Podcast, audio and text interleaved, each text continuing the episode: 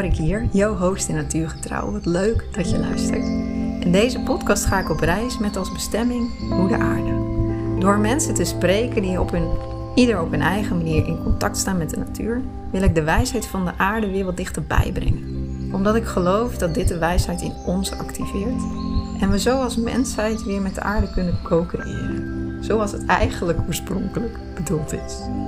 Voor nu wens ik je heel veel luisterplezier. Maar wat ik nog belangrijker vind, ik hoop dat jij de stem gaat horen van je eigen natuur om te creëren wat voor jou de bedoeling is in jouw leven hier op aarde. Ik heb een onwijs bijzondere gast in de podcast uitgenodigd. En interessant genoeg, jullie hebben eerst de podcast Tune gehoord. Nou, en dat is gemaakt door Elianne. Welkom. Dank je.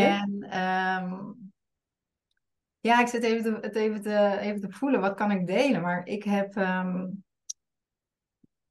Ik voelde heel erg bij, toen ik deze podcast Natuurgetrouw ging starten, dat daar een eigen geluid bij hoorde. En volgens mij heb ik letterlijk, uitgesproken weet ik eigenlijk niet, maar dat ik een bepaalde frequentie de wereld in wilde zenden. En ik wist gelijk dat ik bij jou moest zijn, Elianne, want jij bent echt een of andere...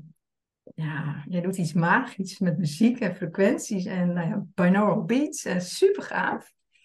En toen heb ik jou eens benaderd en jij was direct heel enthousiast.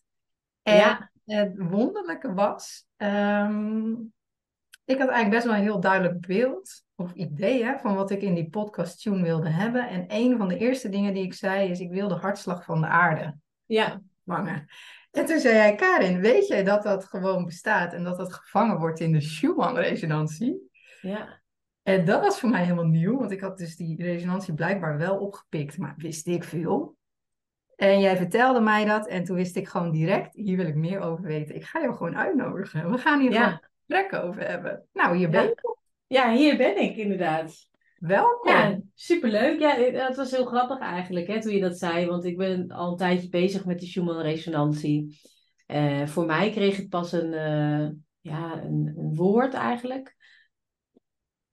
Een jaar geleden denk ik dat ik ook het woord Schumann-resonantie zeg maar leerde kennen. Maar daarvoor bleek ik dus al jaren met de Schumann-resonantie bezig te zijn. In de vorm van muziek. Ik maak muziekvertalingen van mensen eigenlijk en van bedrijven. Ik noem het ook wel een eigen business frequency. Dus hoe vat je de frequentie van het mens achter het bedrijf, maar ook wat wil je de wereld in helpen, wat wil je delen, wat wil je... En dat vang ik dan in een frequentie. Dus toen jij dat zei, vond ik dat heel erg grappig. Ja. De hartslag van de aarde, want daar ben ik ook druk mee. En eigenlijk is die Schumann-frequentie dus... de hartslag van de aarde, de frequentie van de aarde, 7,83 hertz. Hebben we ook in jouw jingle verwerkt, hè? In de vorm van een binaural beat. En de Schumann-resonantie gaat wel heel erg ook over dus energieën en frequenties. En ja, over ook op communiceren op andere manieren dan gesproken taal. Bijvoorbeeld dus ook telepathie en dat soort dingen. En dat is dus wel heel mooi. Zo zijn wij ook bij elkaar gekomen. De zender en de ontvanger. En de ontvanger en de zender. Ja. En daar gaat ook de Schumann-resonantie heel erg over. Energie. Ja, precies. Ik moet heel erg lachen. Want ik zeg altijd alles is informatie. Maar volgens mij als ik het vertaal naar jou. Dan zou jij zeggen alles is frequentie. En volgens mij bedoel ik hetzelfde. Alleen, ik denk dat jij wat natuurlijker dus afgestemd bent op die frequenties. En ik dus meer op die informatie, terwijl het natuurlijk allemaal energie is. Maar dat vind ik gelijk een heel mooi voorbeeld van dat iedereen zijn eigen unieke manier heeft. Om dus dat wat de aarde in wezen is, zeg maar op te pikken met je lichaam en met hoe je systeem werkt. Ja. En wat voor rol hebben frequenties gespeeld in jouw leven? Ik ben van huis uit wel heel erg als, opgevoed ook op die manier. Ik heb mijn vader, die komt bijvoorbeeld van de Molukse eilanden. Mijn moeder is Nederlands. Dus vanuit de Molukse cultuur heb ik van hem heel erg meegekregen. Energieën, geloof, bijgeloof. Je kan het noemen hoe je wil, maar... Het contact maken met je voorouderen en dat soort dingen. Dus dat is voor mij iets doodnormaals. Ja, net als telepathie. Dat heb ik eigenlijk ook altijd mijn hele leven al gehad. Vooral met mijn vriendinnetjes. Dus dat is ook heel grappig. En elke keer kwam er weer een soort van bewijsstuk waar ik helemaal niet per se op zat te wachten of waar ik naar op zoek was. Maar voor mij was het steeds weer duidelijk dat wat ik uitzond, wat ik wilde, en dan heb ik het natuurlijk over manifesteren, het overpopulaire woord, maar dan weet het allemaal waar we het over hebben. Het uitzenden van een frequentie, zodat het jou ook kan vinden. En zo heb ik mijn hele leven eigenlijk dat onbewust gedaan. En elke keer kwam er dus een bewijsstuk bij dat je dat ook heel bewust kan opzoeken. Net als het vertrouwen op je onderbuikgevoel. Dan hebben we het niet over hoofdinformatie, maar echt gevoel. Baarmoeder voor wij vrouwen dan, zeg maar. Dus waar dat gebeurt. Nou ja, zo ben ik hier bijvoorbeeld ook terechtgekomen op Tenerife, waar ik woon. Ja, voor mij heeft dit een enorme grote energie met zo'n dikke vulkaan die ik dan elke dag zie. En dat heeft een hele belangrijke frequentie, zo'n ding voor mij. Wat ik dus blijkbaar, waar ik goed bij resoneer. Dus wat hebben frequenties voor mijn leven betekent? Nou, alles. Bepalen gewoon waar je bent en waar je naartoe gaat. Ja. Ja. Weet je dat nog? Het eerste keer dat jij je voet zette op Tenerife. Kun je dat nog herinneren? Ja, zeker. Ja. Wat gebeurde er? Wil je me meenemen? Ja, nou, wij waren al een tijdje... Ik woonde hiervoor natuurlijk in Alicante. Daar heb ik ook 6 jaar gezeten. Maar wij waren wel een beetje op zoek naar een plek die meer harmonie, frequentie, harmonie had. En dan kun je natuurlijk zeggen van maar dat kun je ook in jezelf vinden. Ja, natuurlijk. Maar ik vind het ook erg prettig om wat ik in mijn uiterlijke wereld zie, dat ook die uitwisseling te hebben. Dus we zochten meer harmonie in de plek met vriendelijke, fijne mensen, mooie natuur. Gewoon die dingen waar ik blij van word, die jouw energie omhoog halen. Ja. En dus toen wij hier voor het eerst kwamen, dat was in 2016. Ja, we kwamen aan met het vliegtuig. Niet per se met een bepaalde verwachting. Maar wel zo van, we gaan dus met een open blik daarin om te kijken wat dat voor ons doet. Nou, dus toen kwamen we hier. Nou, ik zette de voeten neer op de... Ik kwam uit het vliegtuig en ik had echt bijna direct het gevoel, ik ben thuis. Wauw. Ja, nou, dan heeft je hoofd natuurlijk nog wel van alles te vertellen. Hè? Die zegt van, maar ja, daar heb ik dan ook niet zo heel veel mee te maken. Want dan denk ik altijd, als je hart het zegt, dan is het gewoon goed. En je hoofd is mijn hoofd is slim genoeg om oplossingen te vinden voor hartkeuzes die ik maak. Ja, mooi. En was je op zoek naar een thuis? Was je ervan bewust dat je op zoek was naar een thuis? Of kwam dat zo op je pad? Nee, ik was helemaal niet op zoek naar een thuis. Want op zich voelde ik me altijd wel gewoon thuis in mezelf. Maar toen ik hier kwam, toen ontdekte ik dus dat ik op geen enkele plek op de wereld, Nederland ook niet, mij thuis heb gevoeld. Pas toen ik hier kwam, toen dacht ik, ik wist altijd wel, ik blijf niet in Alicante. Want dat is leuk, maar dat is niet voor mij. Ik vind andere dingen voeden mij. Dus toen ik hier kwam, dat was dus wel een hele bijzondere ervaring. Dat ik dacht, wauw. Ja, dit voelt echt even helemaal anders. Interessant. Hier wil ik meer van. Ik wil daar woorden aan geven wat dan zo anders voelde. Was dat in een plek in je lichaam? Of was dat... Ik weet niet hoe dat bij jou werkt, maar... Dit was gewoon dat ik dacht van... Als ik hier zou wonen, zou ik daar elke dag heel blij van worden. En dat had ik nog nooit gevoeld. Hmm. Want wat ik zoek is een mooie natuur om me heen. Nou, die vulkaan die je elke dag weer herinnert aan die potentie die in je zit. Het lekkere weer, de zachtheid. Dat alles wenste ik ook gewoon voor mijn gezin. En toen we hier een paar dagen rond hadden gehobbeld op dat eiland. Nou, toen kwam elke keer weer de bevestiging van... Ja, dit is het, ja. Nou, toen hebben we gewoon besloten dat we al onze spullen weg zouden geven... een paar dingen hebben verkocht en toen hebben we een ticket geboekt en toen zijn we gewoon overgegaan. Het klinkt heel makkelijk. Nou, zo was het ook. Want kijk, voordat ik dat soort grote besluiten of beslissingen neem, dan... je zei van tevoren van we kijken wel wat er ontstaat in het gesprek. Qua intentie, sta ik daar ook altijd heel erg gewoon ontspannen in. En voordat ik zeg maar deze emigratie, want dat is natuurlijk wel verhuis van Alicante naar Tenerife is toch 2500 kilometer. Het is natuurlijk wel Spaanstalig land. Maar ja, toen heb ik gewoon met mezelf afgesproken van ik neem 3 pijlers in gedachten. En op basis daarvan gaan we gewoon die verhuizing in. En zo is geschieden. Dus dat was volgens mij ook iets van plezier, gemak en ontspanning. Zoiets. Nou, en zo ging het ook. Oh, wauw. Ja. En jouw gezin, die voelde hem ook. Die ging gewoon mee. Ja, dat is het dus ook. We waren allemaal heel erg enthousiast gelijk. Mm. Was dat belangrijk voor je? Dat iedereen daar zo plezier aan heeft? Ja, zeker. Ja, anders gebeurt het niet.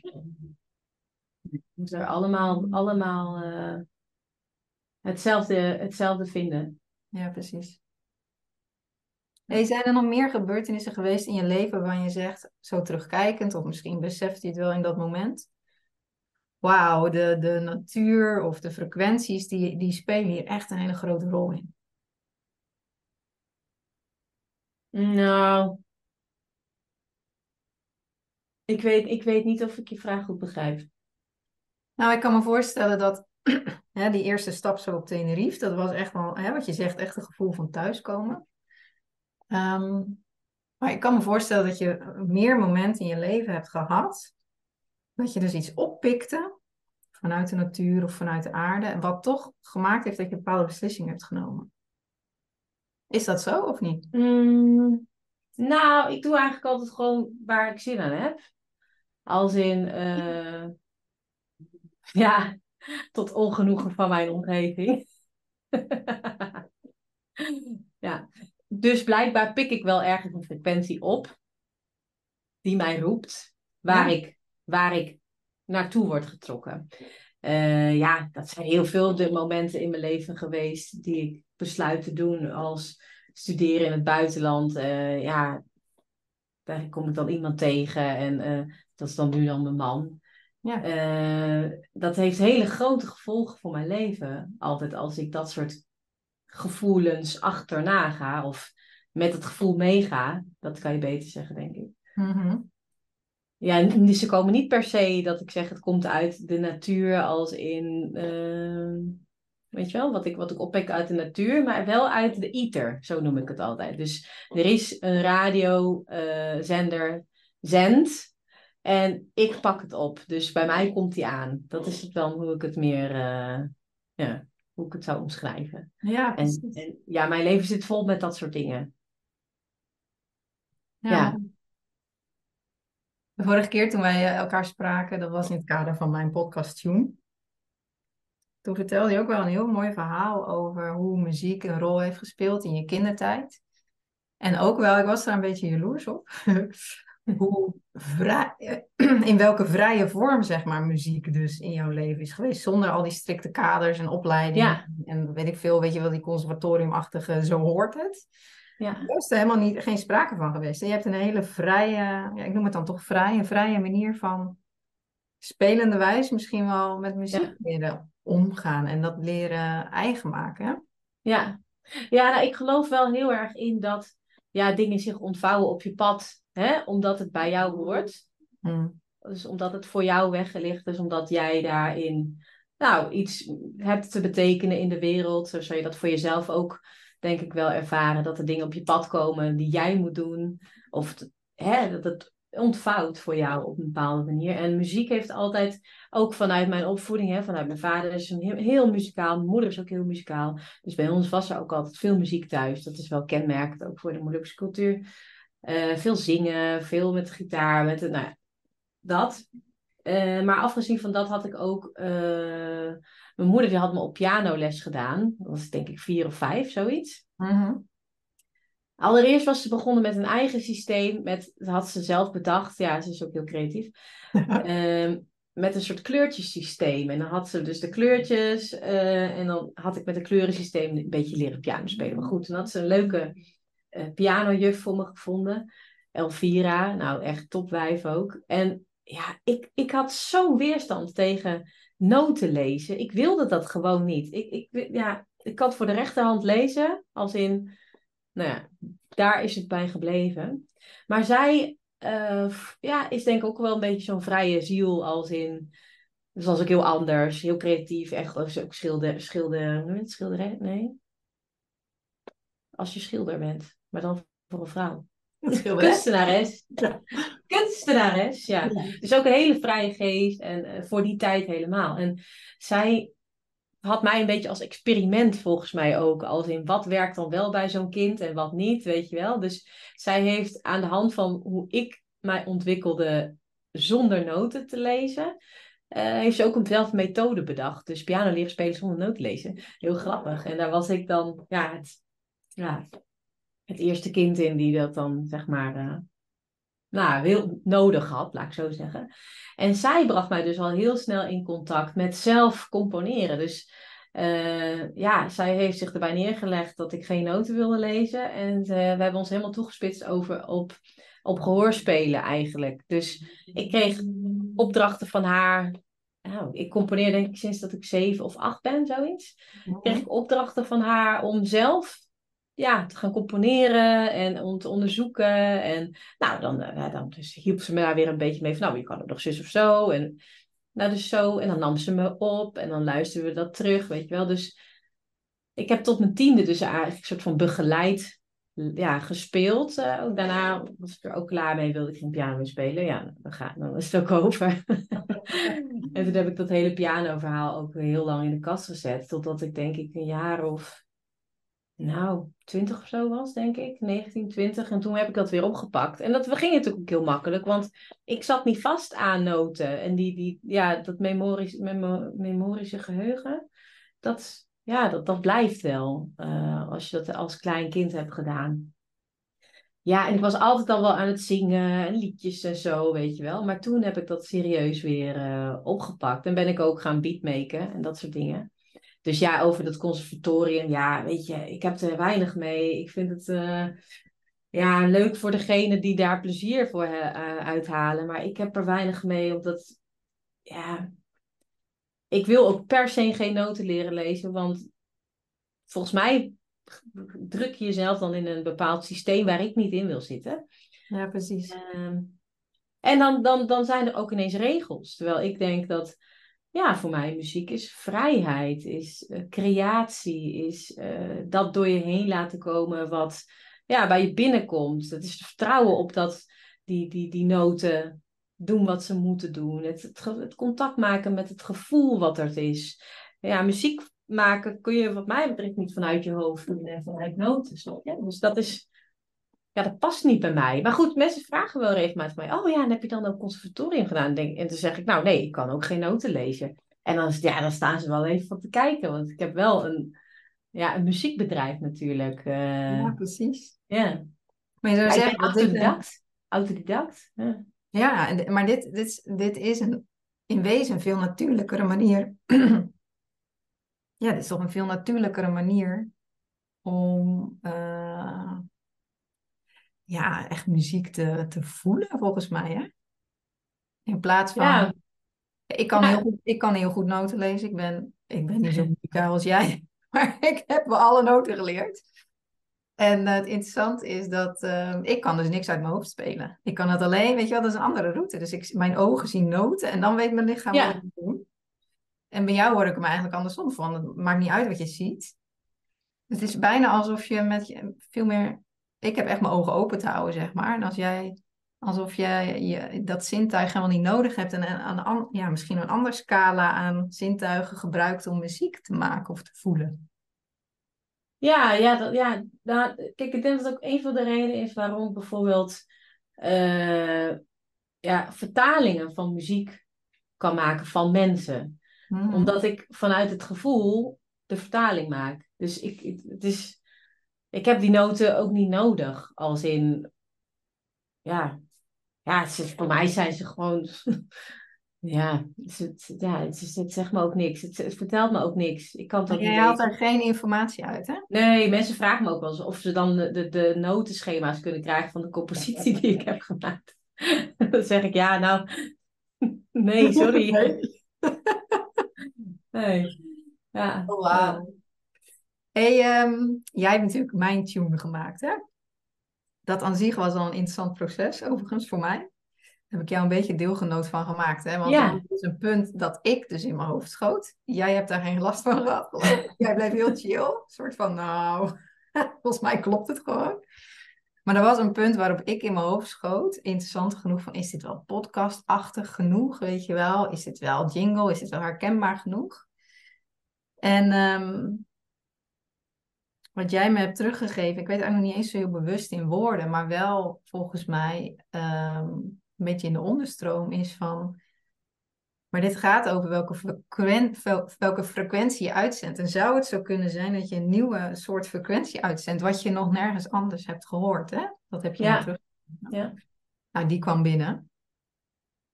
Toen voelde ik wel... Oh, jij hebt me echt in de onderstroom, in de diepte... heb je me begrepen, zeg maar, hè? En dan... En dus kon je mijn hoofd ook een beetje tackelen... want die ging behoorlijk tetteren bij mij. Kun jij iets zeggen of kun je me een beetje meenemen in hoe jij dat hebt aangevlogen? Ik heb jou een paar dingen gegeven.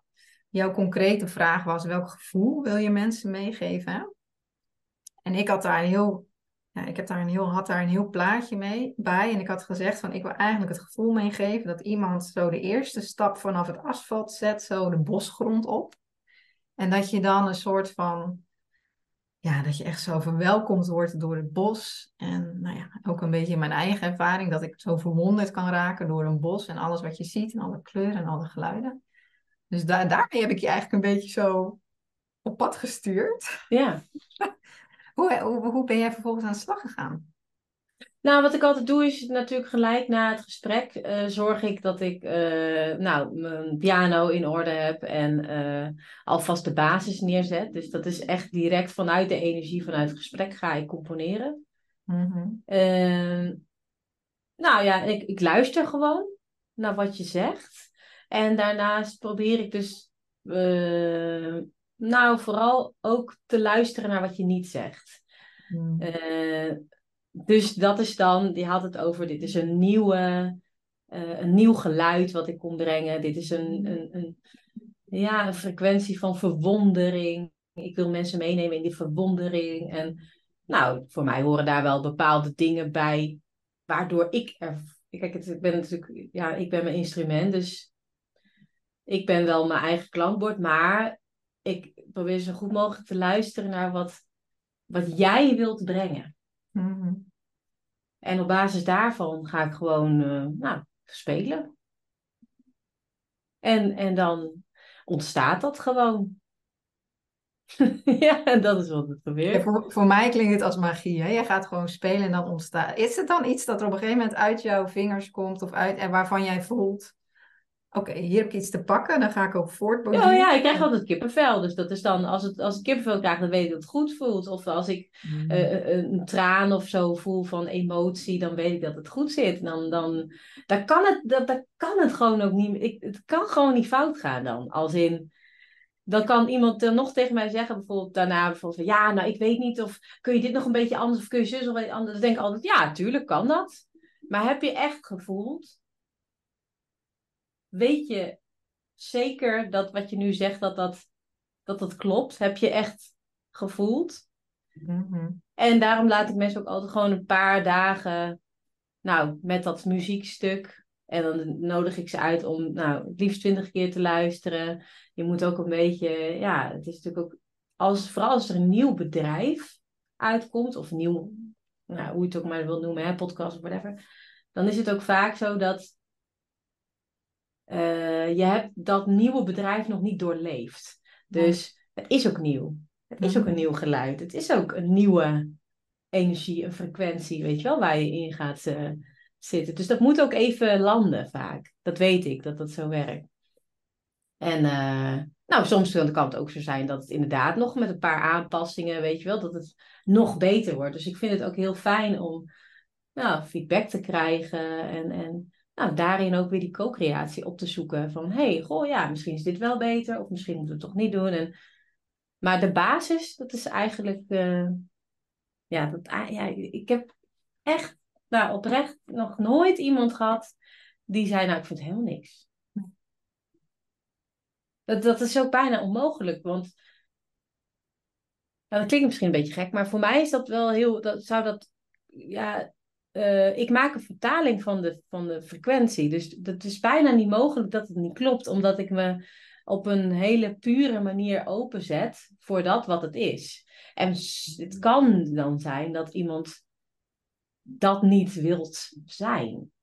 Ja, precies. Of het idee heeft dat hij dat niet is. Ah. Maar dat is eigenlijk, komt dat alleen maar voor als iemand tegen mij zegt, ik wil graag een blauw schilderij met een gele beer en 3 stukjes tape aan de linkerkant. Snap je? Dus als iemand dan met een... En dan wil ik graag dat het net zo klinkt als die jingle die je hebt gemaakt voor... Dan krijgen we problemen, maar anders niet. Want dan wil iemand in de huid van iemand anders kruipen. Terwijl ik echt geloof dat iedereen een unieke geluid heeft. Ja. Een unieke sound. Een unieke frequentie.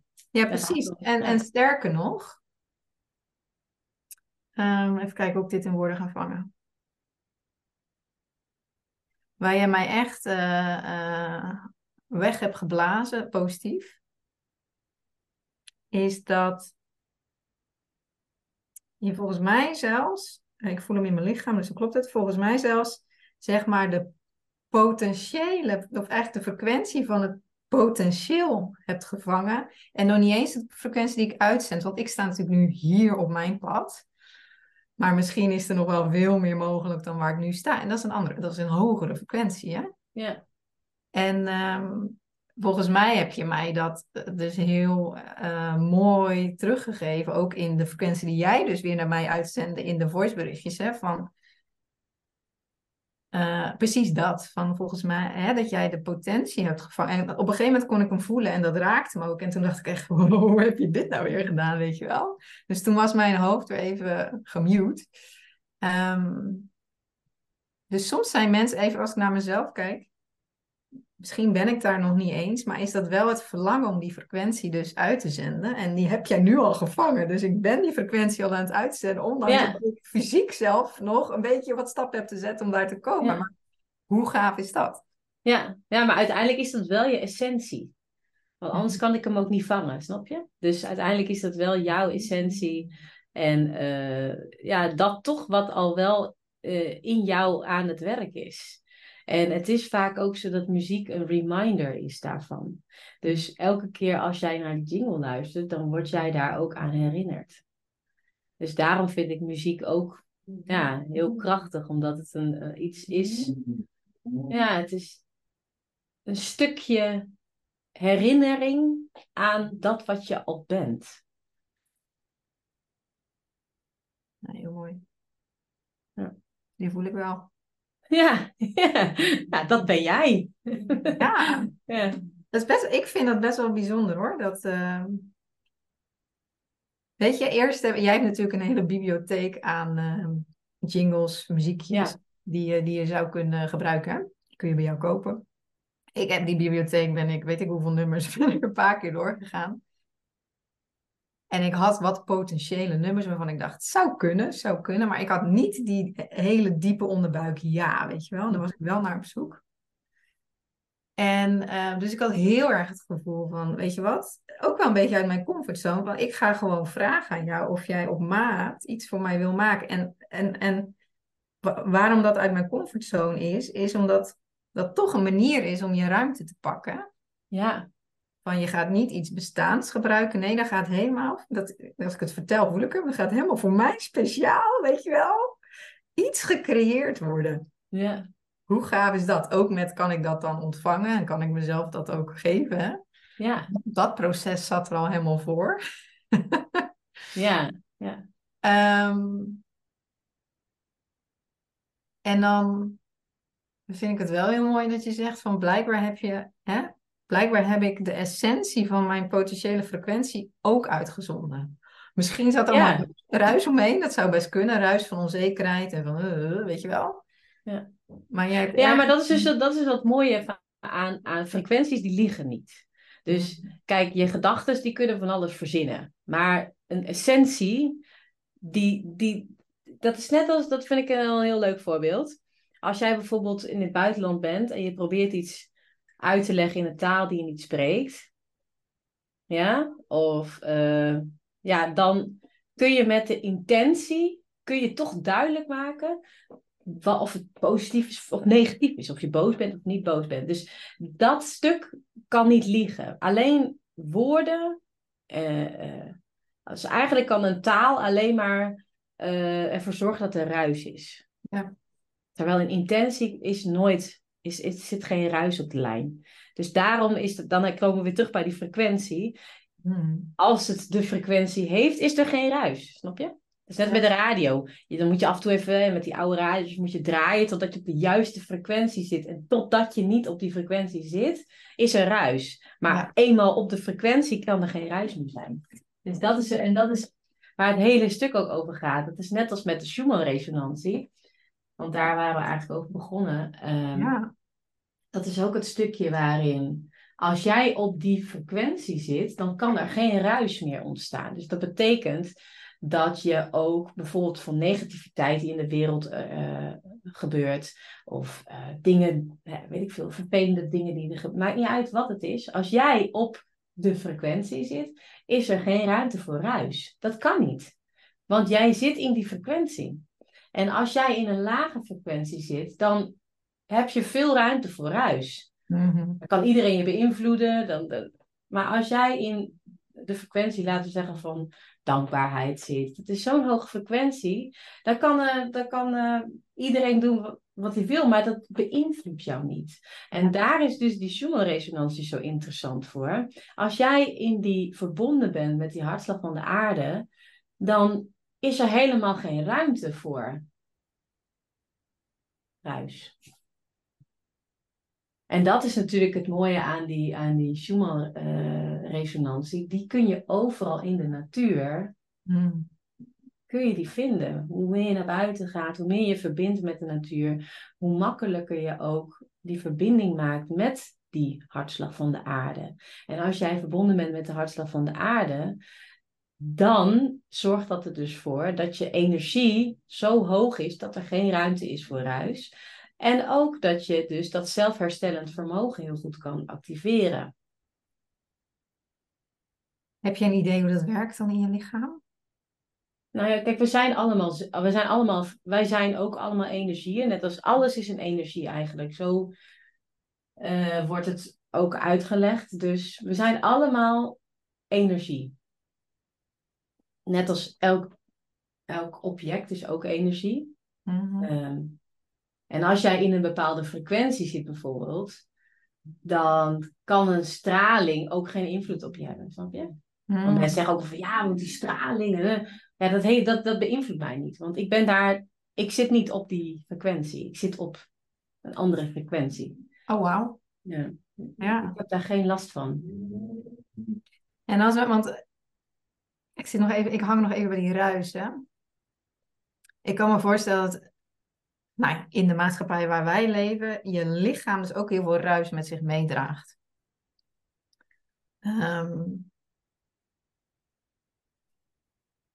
Is het dan zo dat die frequentie, die Schumann-resonantie en hartslag van de aarde, dat het je dus helpt om ook bepaalde ruis uit je lichaam weg te krijgen? Ja. Je zegt enerzijds ben je wat minder ontvankelijk voor alle input van buitenaf, zeg maar. De schadelijke dingen. Maar helpt het dus ook om dingen op te ruimen? Ja, want op een gegeven moment... Kijk, als jij in een bepaalde zijnsfrequentie zit... Dan is er geen ruimte voor andere dingen. Dus dan is er geen ruimte voor negativiteit... of voor propaganda... of voor dus dingen die jouw zijnsfrequentie naar beneden willen halen. Dat kan helemaal niet. Want heb je gewoon... dat komt niet binnen. Dat komt gewoon niet binnen. Het is een soort van... Ja, binnen de Schumann-resonantie noemen we het ook wel in een buis gaan eigenlijk. Dus je bent een soort van beschermd en verbonden. En dit gaat heel erg over dat je... Ja, dat je... Dus met de binnenaarde ook de verbinding maakt. Waardoor je dus in een bepaalde frequentie komt. En daar kun je oefeningen voor doen. Daar kun je bepaalde... Ja, noem het meditatie, noem het, maakt niet uit. Waardoor je dus ook in verschillende dimensies zelfs kan komen. Mm. Doordat je verbonden bent met de hartslag van de aarde. Ja, en als je verbonden bent met de hartslag van de aarde... Kijk, de een zegt dat het immuunsysteem bestaat wel, de ander zegt het bestaat niet. Het maakt eigenlijk niet zo heel veel uit. Maar als jij in een bepaalde frequentie komt... Hè, dus laten we even zeggen, als jij verbonden bent met de Schumann-resonantie... dan heb je dus ook heel weinig kans om ziek te worden. Want ziekte, dan kun je ook zeggen bestaat of bestaat niet. Kijk, ik voel meer voor ziekte staat voor genezing, voor heling... Kijk, dat is mijn gedachte over ziek zijn. Dat is ook alweer een hele andere gedachte en frequentie. Hè? Of je zegt ik ben ziek, of je zegt ik ben aan het helen van iets wat me invloed op me heeft gehad. Ja. En mijn lichaam geeft een bepaald signaal af waar ik naar moet luisteren. En ik ben nu dan aan het helen. Het is ook weer heel anders dan dat je zegt ik ben ziek. Maar goed, dat is even een ander verhaal.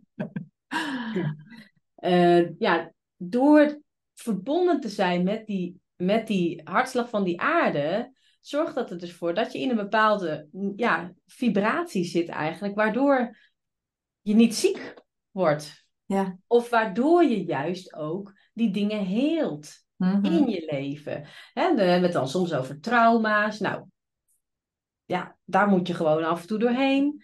En andere mensen zeggen weer van, trauma bestaat helemaal niet. Ja, daar zijn de meningen over verdeeld, dus vind ik allemaal prima. Kijk, ik denk dat het er vooral over gaat... de Schumann-resonantie gaat voor mij heel erg over het leven vol plezier en het leven vol aangaan. En gewoon het beste ervan maken en genieten. Mm-hmm. Met al het moois wat er is. En dat maakt je dus op een bepaalde manier weerbaar... Ja. Niet goede invloeden vanuit buitenaf. Ja. Ja, kijk, en daar, kijk, dat is ook wel weer dan waar die muziek voor mij heel erg komt kijken. Want ik ben verbonden ook aan het Simon Instituut bijvoorbeeld. Daar maak ik ook meditaties, dingen voor, muziekstukken voor. Nou, ik heb verschillende beats bijvoorbeeld gecreëerd ook. Dat zit onder andere ook in jouw jingle. Hè? Dat is dat is wel bijzonder hoor. Maar dat is dus een binaural beat is dat. En die heb ik gecomponeerd op 703 of 7.83 hertz. Ja. Wat gelijk staat, ik doe even tussen aanhalingstekens, want de Schumann-resonantie varieert per dag. Hè? En men zegt ook dat de frequentie van de aarde omhoog aan het gaan is. Ja. Dat is natuurlijk ook waardoor er op een gegeven moment... Kijk, er is nu heel veel leed ook. Dat is altijd wel geweest, maar het is nu wel even echt een piek. Maar dat gaat ook weer voorbij. Ook omdat de frequentie van de aarde omhoog gaat, kan dat leed straks ook niet meer bestaan. Want dat is zo'n lage frequentie. Mm-hmm. Dat vloeit allemaal weg op een gegeven moment. Nou, ik weet niet, ik heb geen glazen bol als in. Ik kan me verbinden met de aarde en met de universe. Dat kan. Dat kan ik. En ik weet dat het... dat er een harmonische plek zal het worden, de aarde. Daar waar nu nog veel meer. Maar dat is ook omdat de trillingsfrequentie van de aarde omhoog gaat. Daarom zijn er ook mensen, noemen het mensen worden wakker. Maar mensen je ziet heel veel mensen zijn bezig met persoonlijke ontwikkeling, met het ontdekken van hun trauma's en er doorheen gaan om een lichter, vrijer leven te leven. Om meer joy in hun leven te voelen, weet je wel. Dus je ziet heel erg dat er is een massa-ontwaking, zeggen ze wel. Maar dat komt ook omdat de trillingsfrequentie van de aarde omhoog gaat. Ja. Je kan niet meer achterblijven. Nee. Dat kan niet. Je moet met je stukken aan de gang. Want dat andere kan niet meer bestaan. Dat is ruis, zeg maar. Er komen twee vragen bij me op. Die ene ga ik proberen te onthouden. Eén, iets wat ik wil delen over mijn eigen proces. Mijn eigen thema, waar ik al een paar maanden mee bezig ben, is mijn eigen verlangens de ruimte geven.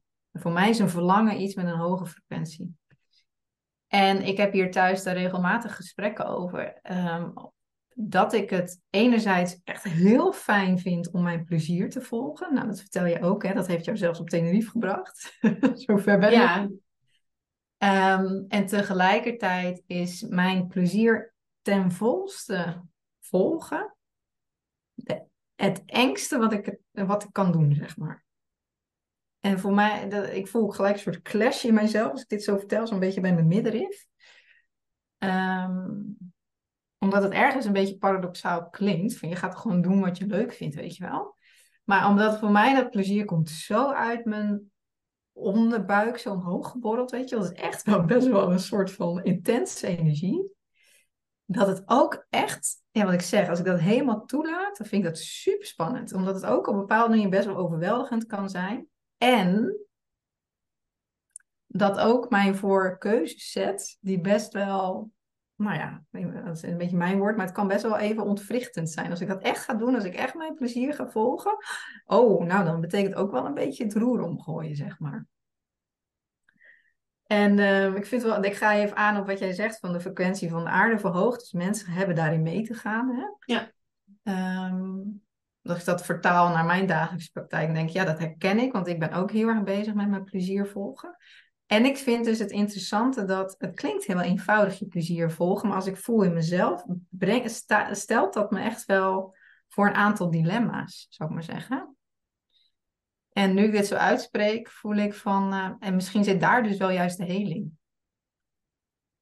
Ja, dat kan heel goed. Ja, tuurlijk. Ik bedoel, kijk, we zijn uiteindelijk wel gewoon wezens met,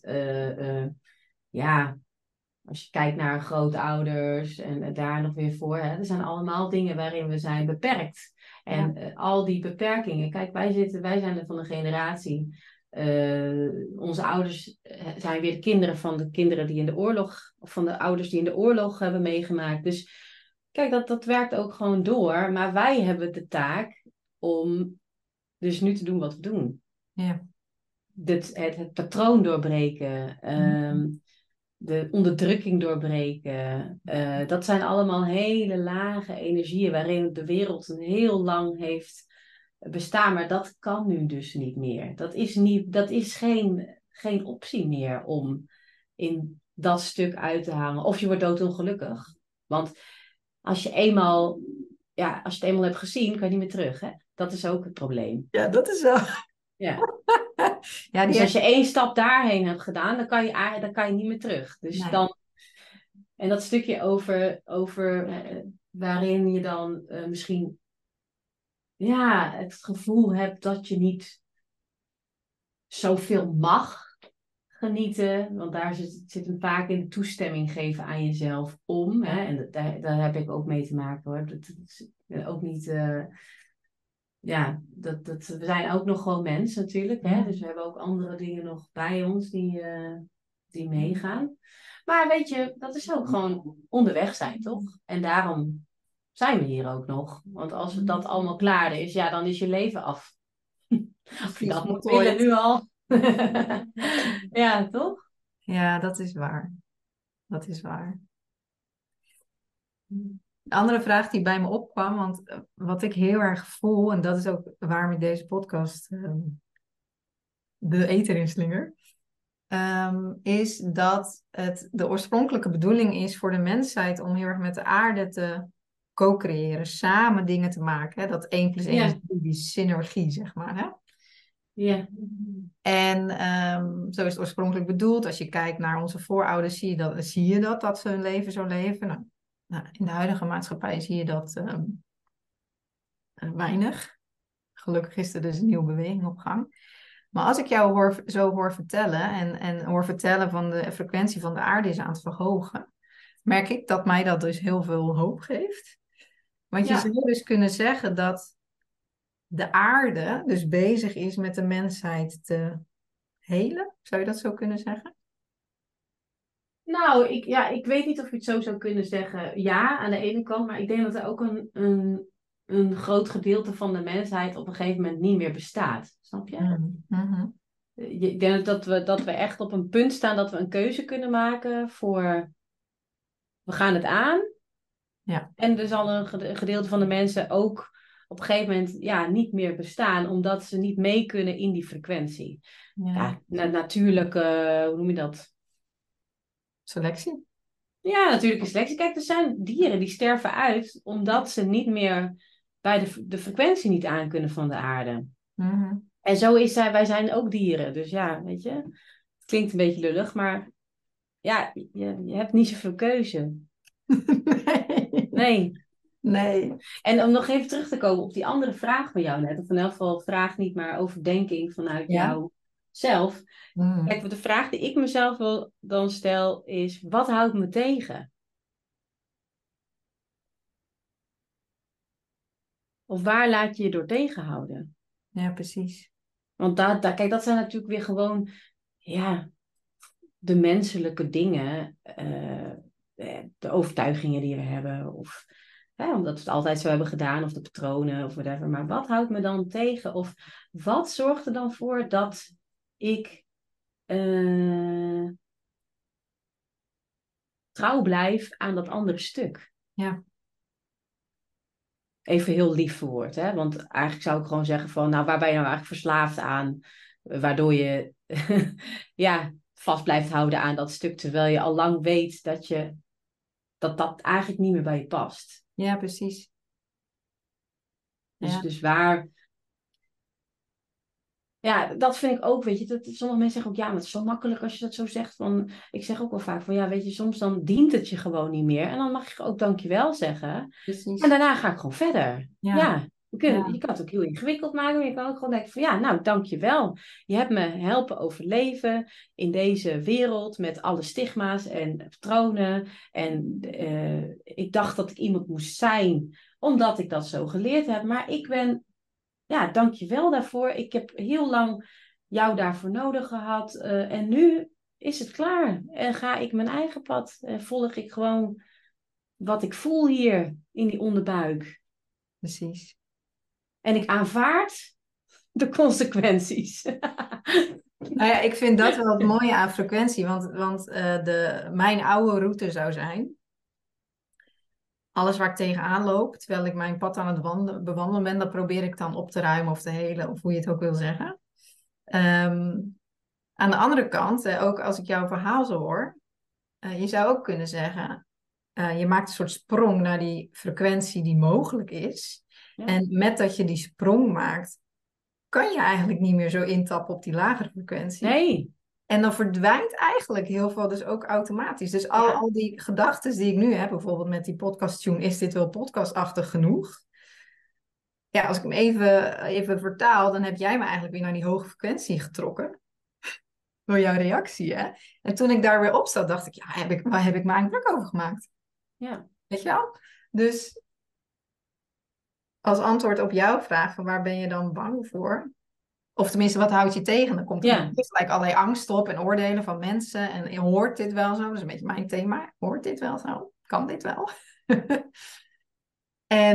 Maar als je naar die hogere frequentie gaat... en die dus gevangen wordt in die podcast jingle... ja, dan is dat er niet meer. Dat is irrelevant. Nee, ja. Alsof dat echt zo weggevloeid is. Weet je?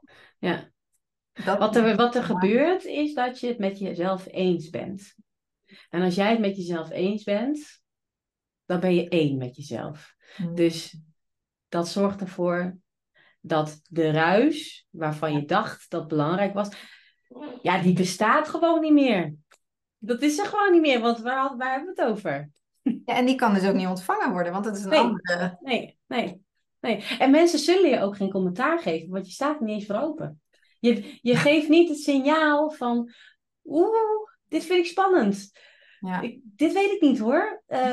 Mat me er maar op af. Want ik weet wel dat het niet helemaal goed is. Maar nee, dat bestaat niet eens meer. Wow, ze zullen het niet eens in hun hoofd halen om dat over te zeggen. Want die kans hebben ze niet eens. Nee, dat is waar. Hoe werkt het? Dat is waar. Dat is helemaal... en al zeggen ze er wat van, ga ik jou schelen. Ja, ik vind het mooi. Komt toch niet binnen, ja. Oh, wauw. Wat een kracht zit hierin, hè? Ja. Dit is voor mij... Is dit hoe het werkt. En dit is wat jij doet met jouw muziek. Ja. Mensen meenemen naar die hogere frequentie. Ja, niet per se altijd hoger, maar wel een andere frequentie. Of... Precies. Ja. Wauw, wat mooi. Ik noem het ook wel de corresponding frequency. Oh, wauw. Ja, dat heb ik zelf bedacht, hoor. Ja, dat klinkt heel leuk. Die kwam bij me. Corresponding. Ja, nou die voel ik wel. Ja. En wat ik herken in wat jij vertelt, dat geeft mij weer wat duiding, is dat jij zegt, als het juist zit, als ik aan het piano spelen ben, en als het klopt, dan krijg ik kippenvel. Ja. Of je raakt op een bepaalde manier ontroerd. Ja. Dat herken ik heel erg. Ik denk, oh, gaat het daarover? Dat je dan de juiste frequentie te pakken hebt. Of, of misschien een bepaalde zuiverheid te pakken hebt. Precies dat, ja. Dus het is misschien ook wel een hele mooie voor de luisteraars. Neem je kippenvel heel serieus. Ja. En die momentjes van ontroering, verwondering. Ja, verwondering, ja. Ja. Wauw. Volgens mij komen we tot een soort van hele organische... de cirkel is rond. Is er nog iets waarvan jij zegt... ja, ik voel dat ik dat nog mee mag geven? Nou, nee. Ik denk dat het... dat het bewustzijn van heel veel mensen... hen ook op dit pad... al heeft gebracht of zal brengen.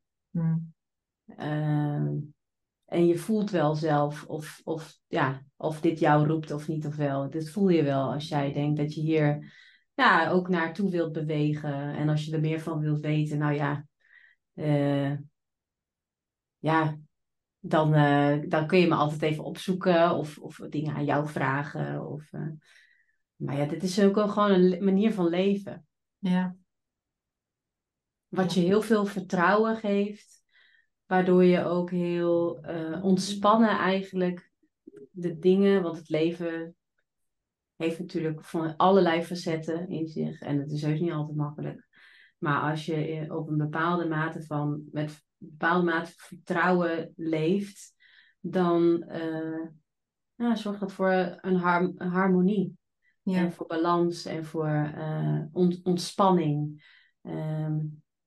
En overgave ook aan dat wat er is. Ja. En dat is niet altijd zo eenvoudig, want ik zit ook met af en toe, dus ik moet zo laat weer daar zijn en zo laat weer daar zijn. Maar ja, als het dus niet zo gaat, dan gaat het niet zo. Ja, de wereld vraagt niet. Nee, dat is waar. Oh, wauw, dankjewel. Zometeen horen de luisteraars de jingle zonder dat ik er doorheen loop te kwetteren. Advies is met een koptelefoon, hè? Ja, dan is het wel even een extra dimensie nog. Ja, maar wat gebeurt er dan? Wat is het verschil? Koptelefoon, geen koptelefoon? Nou, in principe, kijk, er zit natuurlijk een binaural beat in. En binaural beats op zich, aan zich. Nou, dat is weer een heel ander verhaal. Wat dat precies allemaal teweeg brengt. Maar kort gezegd is dat je links en rechts een andere frequentie aangeboden krijgt. Waardoor je hersenen een derde frequentie maken. Oh. En als je dat... Kijk, dat wordt heel veel gebruikt bijvoorbeeld... ik verkoop dat veel aan therapeuten en coaches die geleide hypnose of meditaties willen aanbieden. En ze willen hun luisteraar helpen om makkelijker in een ontspannen zijn te komen. Het zorgt ervoor dat je je hersenfrequentie kan sturen. Of van hyperfocus tot diepe slaap en heling. Dus dat is gewoon wetenschappelijk onderzocht dat bepaalde... binaural beats je helpen in een bepaalde frequentie te komen. Nou is het zo dat... Kijk, de jingle die duurt 45 seconden, volgens mij, als ik me niet vergis, zoiets. Wil je echt het langdurige effect ervaren van de binaural beat, dan moet je hem wel tussen de 5 en de 10 minuten luisteren. Wil dat effect, zeg maar, inkikken. Maar je kan zeker de derde toon ervaren als je dus met een koptelefoon luistert. Omdat, daar... worden je hersenen op een bepaalde manier aangezet. Ja. Nou, dit is een uitnodiging. Voor de luisteraars. Misschien even op repeat zetten. Ik heb hem zelf, dan zet ik hem gewoon op repeat. Dan kom je ook aan die 5 tot 10 minuten. Ja, precies. Heerlijk. Ja. Hey, we gaan hem afronden. Is goed. Dankjewel voor deze... Ja, voor mij voelt het echt een beetje alsof we zo samen op reis zijn. Dat ik even met jou mocht meereizen in de wereld van frequenties. En de wereld van muziek. En hoe dat dan weer samenhangt met de aarde. En met je eigen frequentie. Nou ja, te ontvangen. Ja, fantastisch. Ja, ik vond het superleuk dat je me hebt uitgenodigd ook. Want het zijn wel voor mij dingen... Ja, daar leef ik dagelijks mee. Maar en mensen die vinden het wel interessant. Als in, willen ze er wel meer van weten. Maar... Ja, ik heb ook niet pp altijd de kans om dat uit te leggen aan iemand. Dus het is wel een heel leuke manier om daar zo samen over in gesprek te zijn geweest. Ja. Voor mij geniet om jou... Ja, dit is helemaal jouw passie. Hè? Dit is helemaal waarom jij hier op aarde bent. Dat kun je ontdekken. Ja. Fantastisch dat ik dat dan ook mag zien. Ja, leuk. Heel leuk. Nou, dankjewel. Dat je dit hebt geïnitieerd. Ja, precies. Ja, nou ja, het kwam zo samen op ons pad. Soms gebeurt dat. De mooie mensen komen op mijn pad en dan voel ik... die hebben wat te vertellen en dat wil ik heel graag horen. Ja, dankjewel. Alsjeblieft.